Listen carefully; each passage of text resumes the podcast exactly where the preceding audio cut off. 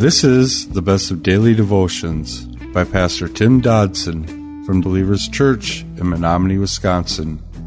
Go to jfbelievers.com for more information. We're in John chapter 15, and we just began the last time we were together with the introduction to this very important and powerful chapter of Scripture.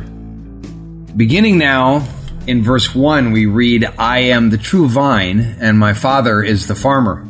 Every branch in me that doesn't bear fruit, he takes away. Every branch that bears fruit, he prunes, that it may bear more fruit. Now, as we said last time we were together, Jesus had begun chapter 15 with a picture that should actually be quite clear to any of us, even the youngest of believers.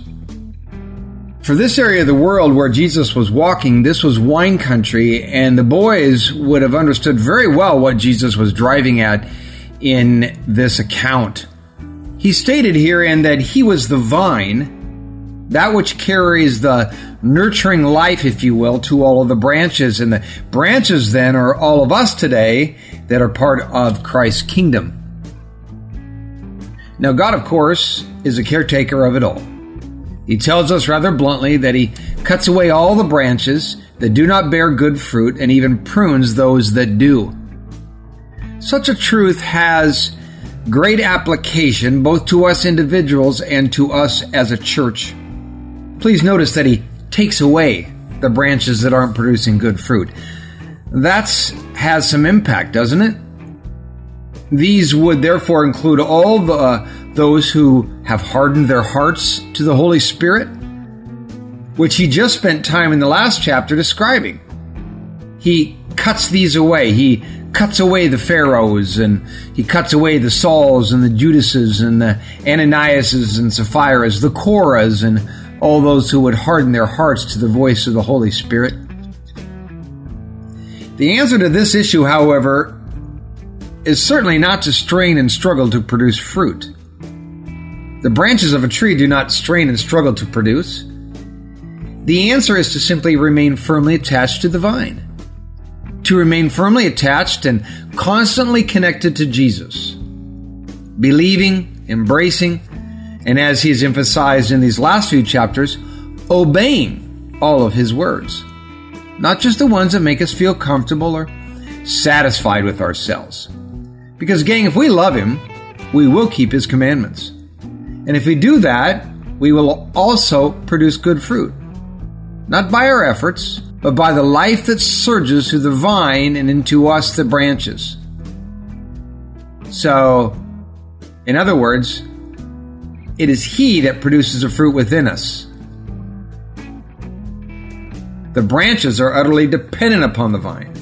Cut off, we die. But please note the vine dresser does not actually kill the branches any more than God sends people to hell.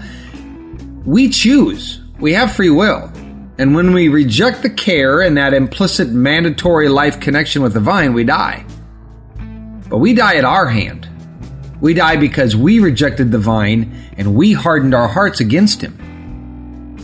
There is no greater threat in all of this than pride. The Bible says it's the pride of life. The thought that, you know, we can cut corners or cheat the vine dresser and sanction our sin. That we can gossip. That we can divide and be bitter and angry. We can hate our brothers. We can slander our sisters. It all comes from pride. Notice that the text herein refers to Jesus as not only the vine, but he goes a step further, placing that lost word true as an attribute of Christ. The true vine. Truth? Hmm. Is there anything left out there that is really truth? Is he really the truth? Because if he is, then everything he ever said was truth. He is the true vine. I mean, does that mean there are other vines? Oh, yes, that's what this whole message, this whole chapter is about. I wonder how many other vines we've attached ourselves to. Because they're not legitimate vines, but they are vines. How about our bank accounts? Our careers, our friends, our family? How about religion? Maybe it's your church. Maybe it's just you. You see, those who are failing to produce fruit, he cuts off. And some of you are producing fruit, but yet you need to be pruned to increase your yield. He has to cut off that stuff that is sucking the life out of you. And will you let him? Because the branches that bear no fruit, this passage tells us he takes them away. We've all seen it, haven't we? It's a reality for sure. And I implore you today to really look at your life. Don't make excuses. Don't attempt to explain away your lack of fruit, but seek the proof of your transformation. Look for the fruit of your redemption. Verse 3 of our text says Jesus is declaring that he is the vine, to which we all must be connected. God the Father is the vine dresser, the planter, the cultivator, the caretaker, the harvester, the owner and every branch connected to the vine must produce fruit or it's taken away, it's removed, it's disconnected. Now, the temptation is to look at God as if He's standing over us with a big stick ready to smack us if we don't serve adequately or we don't do enough. But please note that His role is not some glorified axeman running around with a chainsaw, you know, cutting people out of the kingdom because they didn't suck it up and meet the standard. He is the caretaker. He is there to take care of the vineyard, the vine, and the branches. It's not his desire to see the vineyard fail. It's not his desire to see the vineyard fail to produce or fail to robust, be robustly healthy. The branches are not going to produce because the caretaker is standing over them threatening. Fear will not ultimately work on us either. God, the caretaker, is attempting to nurture the vineyard to health and productivity. Such encompasses passion and love and time to see the vineyard through to a level of maturity where it actually starts producing a harvest. We need to realize, however, this is a very serious issue, and God is calling us to evaluate our profession of faith and to see if it's real.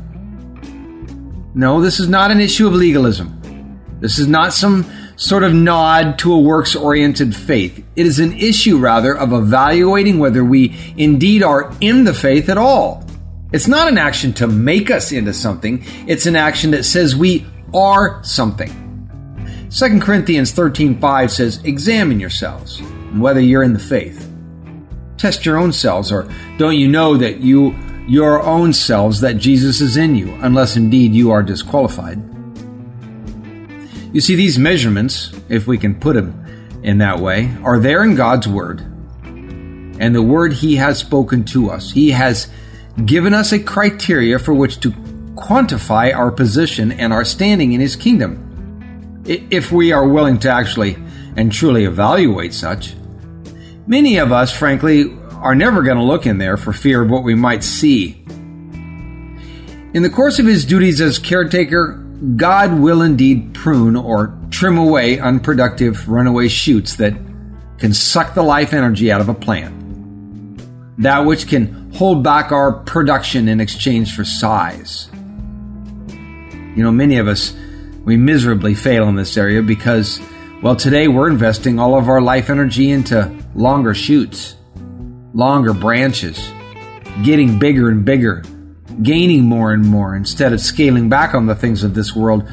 So, you know, so as to have the time and the money and the energy to actually do something for God and His kingdom, to do something for the billions of people who have never heard the name of Jesus. These worldly things are not necessarily overt sins, indeed, but they're rather weights in our lives, as Paul spoke of in Hebrews 12. Weights slow us down, keep us from making a difference in this world. But the truth is today we actively avoid this pruning, don't we? We avoid it whenever possible because frankly it hurts. It's uncomfortable. It's an unpleasant activity, especially when we look at it, you know, merely for what we're losing instead of what we're gaining. Hebrews 12, 6 and 7 says this For whom the Lord loves, he disciplines, and chastises every son whom he receives.